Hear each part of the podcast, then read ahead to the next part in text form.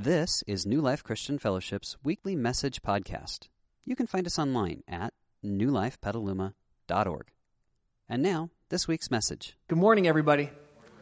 Man, I'm so excited to be with you today. If we haven't had a chance to meet yet, my name is Kevin. I'm the lead pastor here at New Life, and I'm going to guide us together for the next 35 minutes or so. And I want to tell you one thing that I'm so excited about. I, before I came on stage, I had an opportunity to go across the hallway and meet with about 30 people who are going through our intro class right now.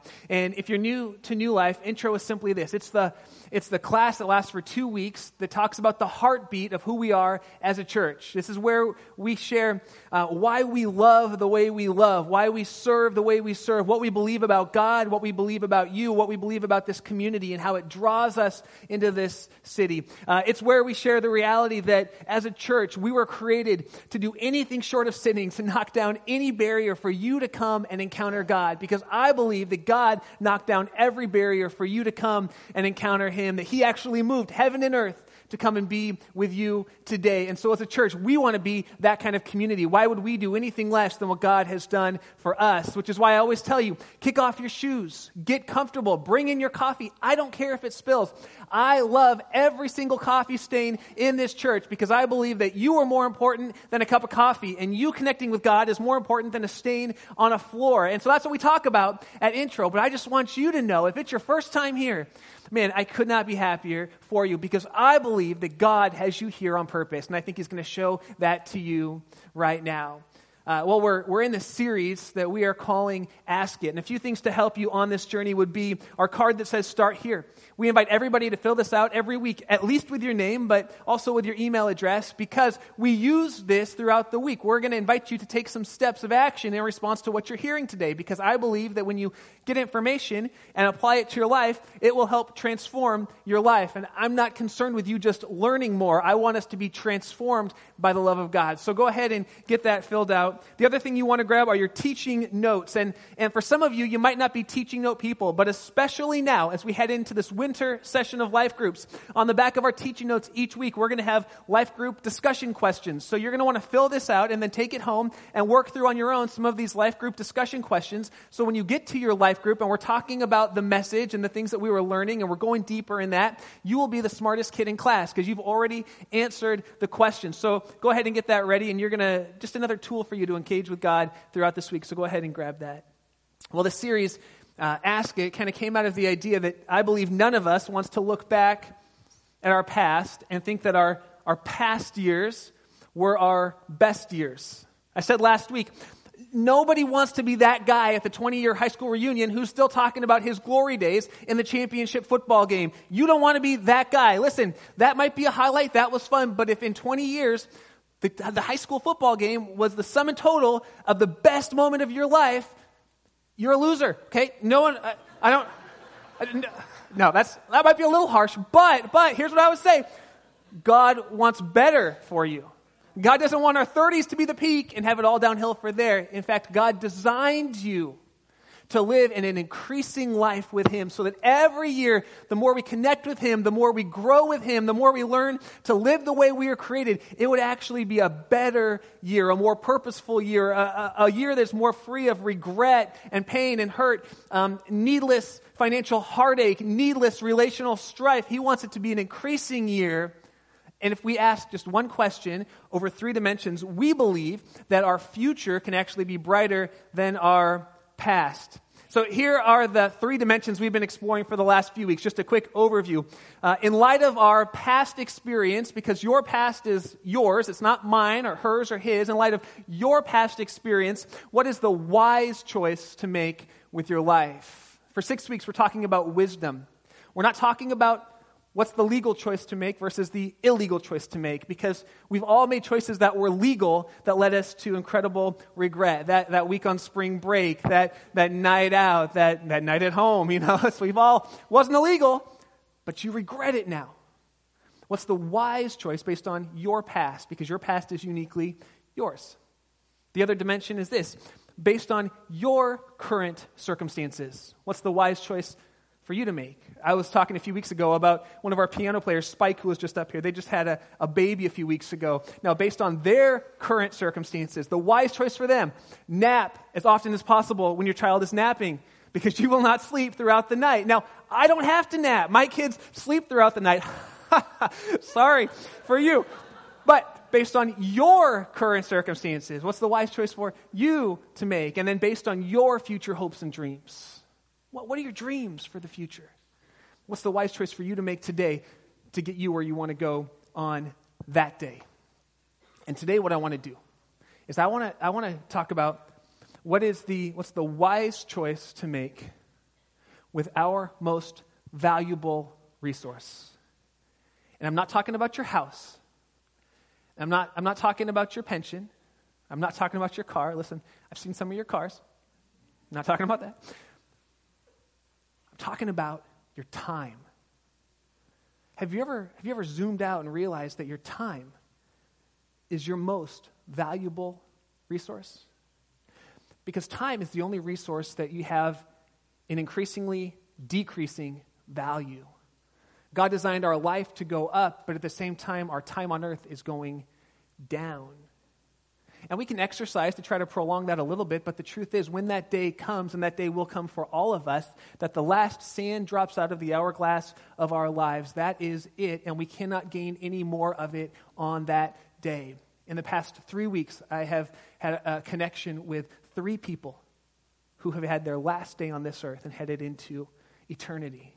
And it just got me thinking what's the wise thing to do with your most valuable resource, your, your time? Your time. Because listen, you can make more money, you can make more friends, but you can't magically make more time. And I love listening to other pastors preach and teach because I believe that every leader should be a learner, whether that's in your vocation or in your family. I think if you're leading any sort of organization, you should be learning. And I want to be the kind of leader that's constantly a learner because I owe it to you. I owe it to God to be growing and learning all the time. And I was, I was listening to a pastor the other day, and he said there are, there are four observations about time. And the minute he said them, I thought to myself, man, that makes a ton of sense. I, I, how did I not think about that? Before. And here's the reason why I hadn't thought about this before. See, when we get busy in life, and let's be honest, life gets busy as we get older. We put our nose to the grindstone and we go down and we just we try to do the next right thing and our days turn into weeks, weeks turn into months, months turn into years, and if we're not careful, we never actually look up and zoom out and ask some questions and make some observations about the most valuable resource that we have on this earth, our time our time. So I want to share those with you today. And then I want to I want to talk about what God says about time based on those observations. What does the Bible tell us about time? So here are our four observations. And I'm guessing when I say them to you, you're going to think, "Oh yeah, that makes that makes a lot of sense because intuitively you know this." But I just want us to zoom out and cognitively think about it. The first is this. Investing small amounts of time over time is cumulative. It adds up. You know this in your life. If you exercise 30 minutes a day, week after week, month after month, year after year, in a year, five years, 10 years, you will be in better shape. You will be healthier by small investments of time exercising over time.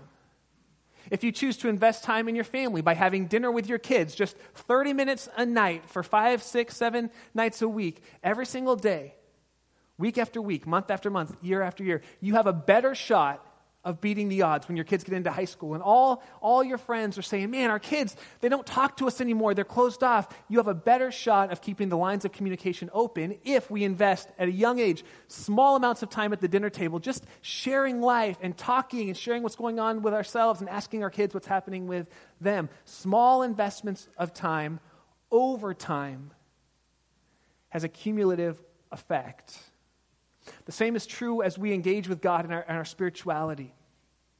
Small investments of time, which is why I encourage us on a regular basis be with God reading the Bible every day, even if it's just 10 minutes a day, because I believe that small investments of time over time will help you grow closer to God. And by the way, if you don't have a Bible, if you walk out these doors, there's a big long table right on the other side. We have Bibles there. Just grab one. It's our gift to you so you can start. Uh, start in, in Matthew or Mark or Luke or John. That's a great place to start investing your time as you grow with God. But small investments of time over time. I remember uh, almost four years ago, I said, You know what, God? I don't want to miss another day uh, reading my Bible, getting into your word, and praying. And uh, over those almost four years, there have been certain days where God just grabbed me and He inspired me and changed me, and my imagination started to go with God, and it was really this, this deep moment. And then there were other days where I, I had a good time with God. It was good. I mean, I, I learned something new, I connected with Him, He was changing the way I was thinking, but it wasn't like this, oh, wow, super deep experience. But, but, I did some math this morning. It's been 1,339 days since I made that commitment. And I can tell you the cumulative effect is I'm closer to God now than I was four years ago. I just am, because small investments of time over time have a cumulative effect. Here's the problem there are two problems, though. To make small investments of time takes discipline. takes discipline, and we don't get an immediate payoff. And we live in a culture that likes immediate payoff. You can't have one dinner with the family and expect it to be perfect all of a sudden. It takes time. It takes discipline, it takes a schedule, and the payoff doesn't come until later, which leads us to our second observation. Neglect is also cumulative, but neglect is easier in the short run and more costly in the long run. How many times have you said, I'm going to start exercising? This is my year. This is the time.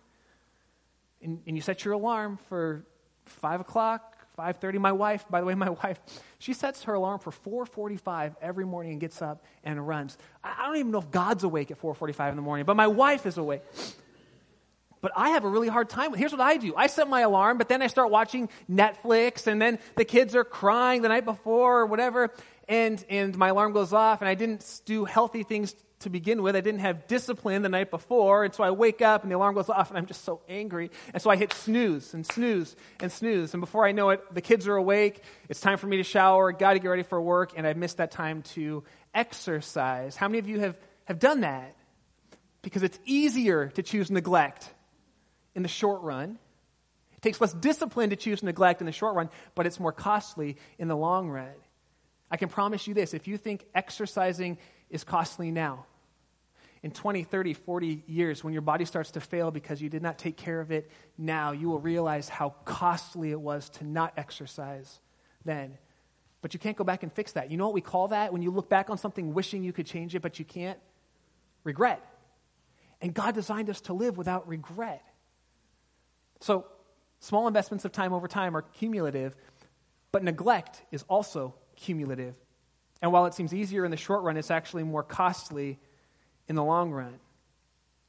Think about your spiritual health. It seems easier sometimes to skip church on a Sunday. It seems easier sometimes to not go to life group on a regular basis. And I get that. There are certain nights when I have my life group night and I'm tired and I want to stay home and I want to put on sweatpants and not go. It seems easier in the short run, but I can tell you, uh, my wife, uh, just in the past, in a span of 10 days, my wife lost her grandmother at 94 and her grandfather who had been married for 72 years. In the course of 10 days, they both died. They are a wonderful couple. I'll share more about them in a little bit. But I can tell you this while it seems costly sometimes to go to a life group, when tragedy strikes and you lose a family member, I can't tell you how thankful I am that we have a life group who's calling us and praying for us and caring for us in this moment. It's more costly when tragedy strikes not to have that spiritual investment than it would have been to invest small amounts of time over time. The same is true for you. It might seem costly to get into God's Word every day, but I can tell you when tragedy strikes, and it will in life, it's going to feel even more costly to realize you don't have a personal relationship with God in that moment, and you don't have a community of people wrapped around you to care for you in that moment, which is why it's so important to make small investments of time over time. Our third example, uh, our third observation is this. In the areas, uh, oh no, our third is this random, random, that was random, random has no cumulative value. Here's what I mean by that. If you choose to do a date night every week with your spouse, there is cumulative value to that. At the end of a month or two months, you're going to feel more connected to your spouse if you choose to be with them in a date night on a weekly basis. But if you choose random instead of that date night, if you choose uh, to watch football one night instead, if you choose to work late one night instead, if you choose to uh, go out with, with the guys one night instead, if you choose to, uh, I don't know, fall asleep one night instead, those are four random things. And at the end of that month, they won't have any cumulative value. They're just four random things. And we can't expect to do random things with our time and have it add up to anything in the end. And God would want for you a great marriage, which is why He says invest the time regularly with your spouse.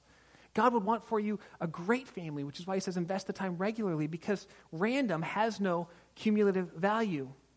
If you create a budget this year and stick to it, at the end of the year, you, if, you, if you work your budget well, you'll be on your way to getting out of debt. If you work your budget well, you will have more freedom. You won't be, you won't be worried when you go to the post office or you go to the mailbox and you see the bill come in because you know you have a plan to get out of debt. That's cumulative over time. But, but, if you do random instead, if you go buy an extra pair of shoes or uh, spend a little extra on Christmas, do that unplanned vacation, those are random things with our money. And at the end of the year, you won't have any cumulative effect for it. You'll just have a bunch of random things. The question is, what do you want to do? What do you want to do with your time? Because random, random won't add up to anything in the end. And the last observation is, is this. This one's fun. In the areas of life that matter the most, we cannot make up for misspent time. And here's the problem when we're young in the areas of life that matter least, we can totally make up for misspent time. Uh, you, you can, if you're a student, you shouldn't do this, but you could do this. You could, you could slack off if you're relatively smart all semester long, cram at the end, and still pass your classes. That was my experience for much of high school and a good chunk of college. Here's the problem that area does not matter the most, but in the areas of life that matter the most, it's actually more like exercise. Uh, I have a twin brother in Southern California, and a few years ago, before I started exercising regularly, he was already exercising. And, and he's like me, except for like big, you know, like he's strong. Uh, like, he, yeah, I don't know. This is how I, this is what he would look like if you saw him. And one time for Christmas, before I started exercising, he was going like six days a week. You know, I can't scratch my back. So, anyway, um, he said, "Hey, hey, Kevin," because that's how strong people talk. Hey, Kevin. He's got muscles grow, the voice gets deeper. Kevin, you want to go to the gym with me? Uh, yeah, I was in my late twenties. Um, he's my twin brother, and I am extremely competitive. So I said, "Yes, I do want to go to the gym with you." And in my mind, I thought, "And I'm going to show you." because I am going to lift as much weight as you lift every single time. So I got there, ready for the workout of my life, ready to show him that even though I am only two minutes younger than him, that is younger enough to be better. So I get there and he puts the weight on the bench and he, he punches out. He's just, he's like talking to me. So what do you think? You having a good vacation? He's busting all his reps in this way. I'm like, okay. Um, and I get on the weight machine thing and it's kind of like, uh, I'm going to totally fall over. It's kind of like, uh, you know that guy who's like this? One. I, th- I think I did three. I think I did three. But I did the same amount of weight that he did. I'm like, hey, that was a great workout. Let's go home. He's like, uh, no, that's one of like 12 things we're going to do today. And that's just one set of three sets on that thing. So I do the thing, and we go to the next machine. I'm doing the thing, and all of a sudden I had this weird feeling, you know, where, where your stomach starts to kind of feel funky, you know, and and then my lip started to sweat a little bit. Um, got kind of lightheaded. And I said, Well, I think I need to use the restroom. Please excuse me for a second. And I went into the bathroom and I vomited all over the place. Now, don't shake your head at me like you've never done the mega workout. I know some of you guys, it's like, I didn't work out all last year, so I'm hitting the gym on January 1. January 2, come on. January 2, I'm doing the mega workout. And what do you do? You work out for like three hours and you're like hitting it, you feel, and then you get home and everything hurts, you know? You can't work out for another month because you're so sore from the mega workout. Why?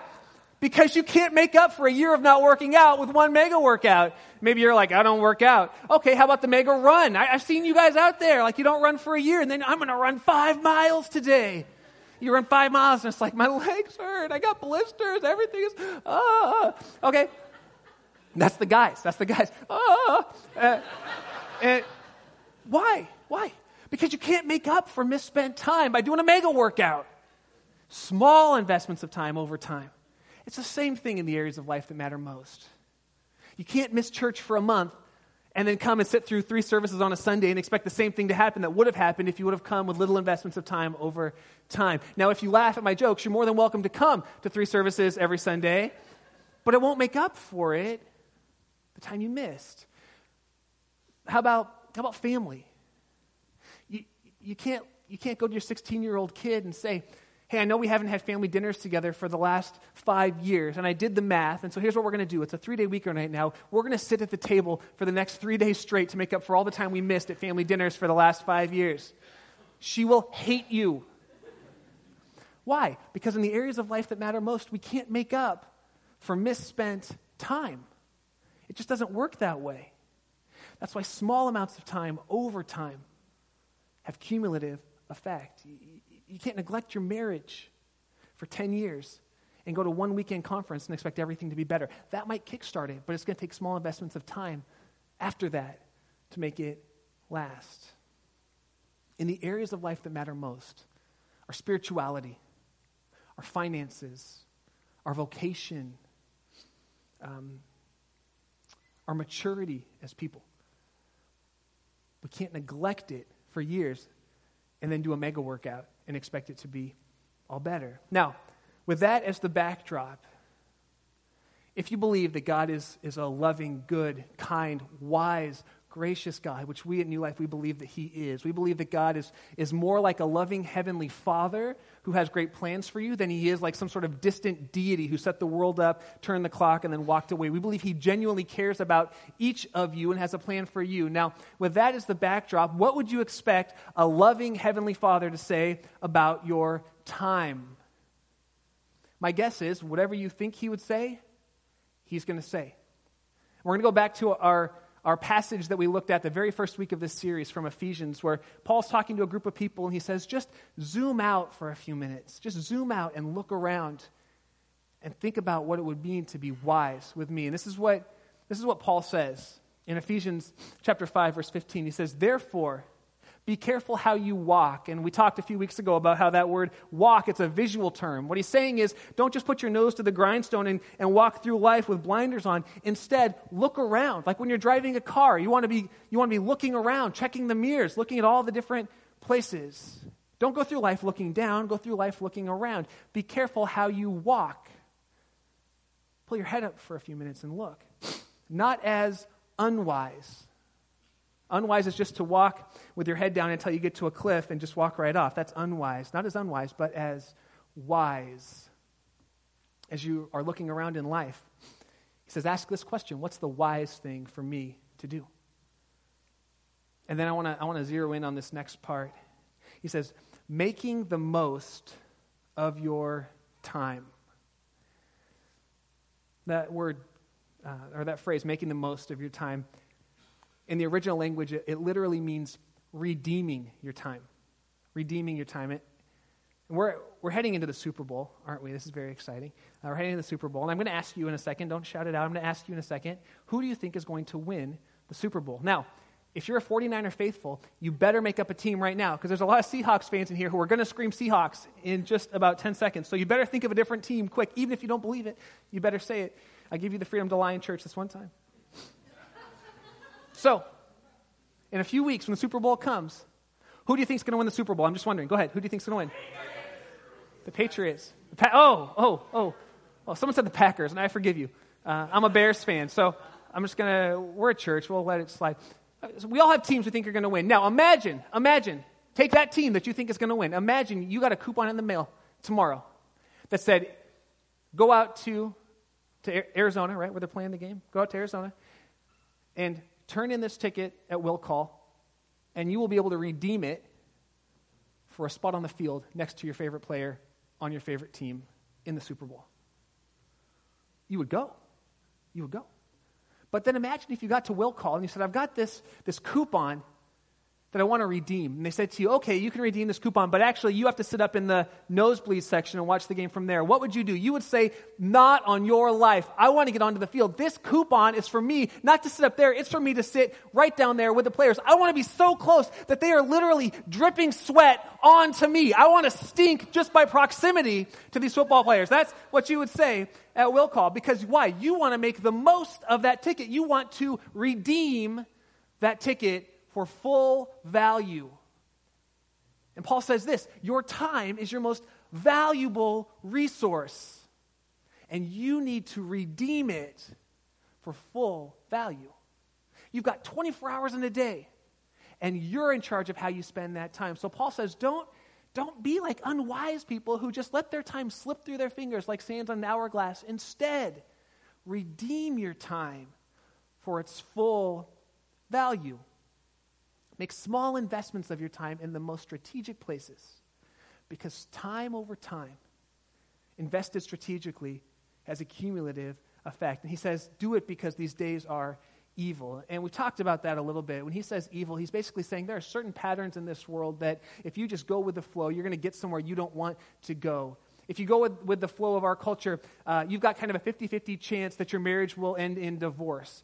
And he says, Listen, you don't want that. You didn't get married saying, I hope someday we get divorced and, and it hurts her, it hurts him, and, and it hurts the kids, and I hope someday we have to split them up and make them choose between us. You didn't get married thinking that. Why? Paul says, Because it's evil. That would hurt you, and God loves you, doesn't want to hurt you. Things like, like finances. If we just go with the flow of our culture financially, you will end up in debt.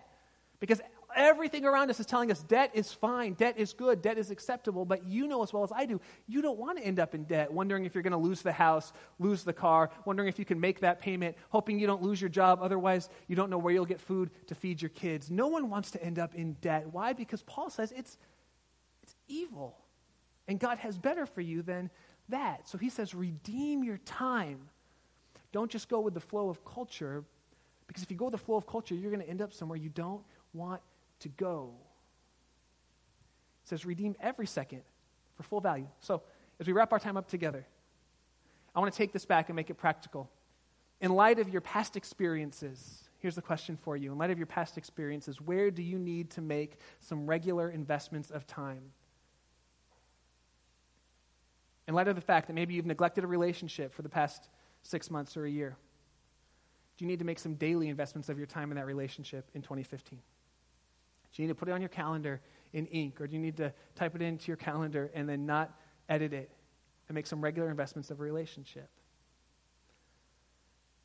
In light of your past, the fact that now you're in debt, do you need to make some regular investments of your time to create a budget, to have meetings to discuss it, to stay on track so you can be financially free at the end of the year? In light of your past, what's the wise thing to do with your time? How can you invest your time? In light of the fact that you've been exploring God or maybe, maybe in the past, for the last six months, year, 10 years, you've neglected your faith component of your life.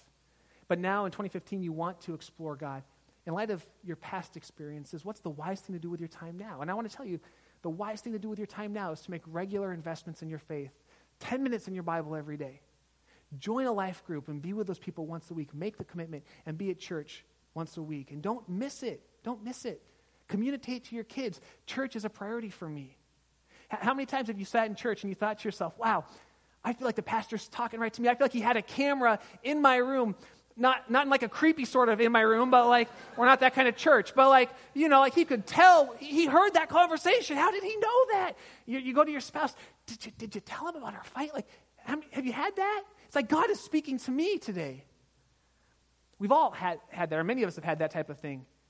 But I was thinking about it this morning, and I was wondering how many times God had prepared that kind of moment for us in church, and we just never showed up. Do You ever think about that?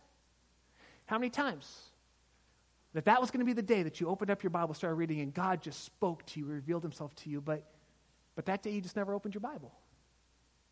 How many times? That night at Life Group was going to be the night when God used somebody to tap you on the shoulder about your vision, about your passion, about some area of your life but it was hard to find a babysitter, and you were tired, and you had to work late, and you didn't show up. I, I just wonder how many times. And I don't want that for you. Man, it, it caused me to pray for you when I started thinking about that, that you would make a regular investment in your faith every single day, every single week. For those of you who are college students, do you realize that in the world, if you get a college degree, you're one of only 6.7% of people in the world to have a degree from a higher education institution? Do you realize that? 6.7% of people in the world if you have a college degree. Now, in light of your, your present circumstances, that's the next one. In light of your present circumstances, what's the wise thing for you to do, college students? I know it's easier not to study. I've been there. I know it's easier to go to a party. I've done that.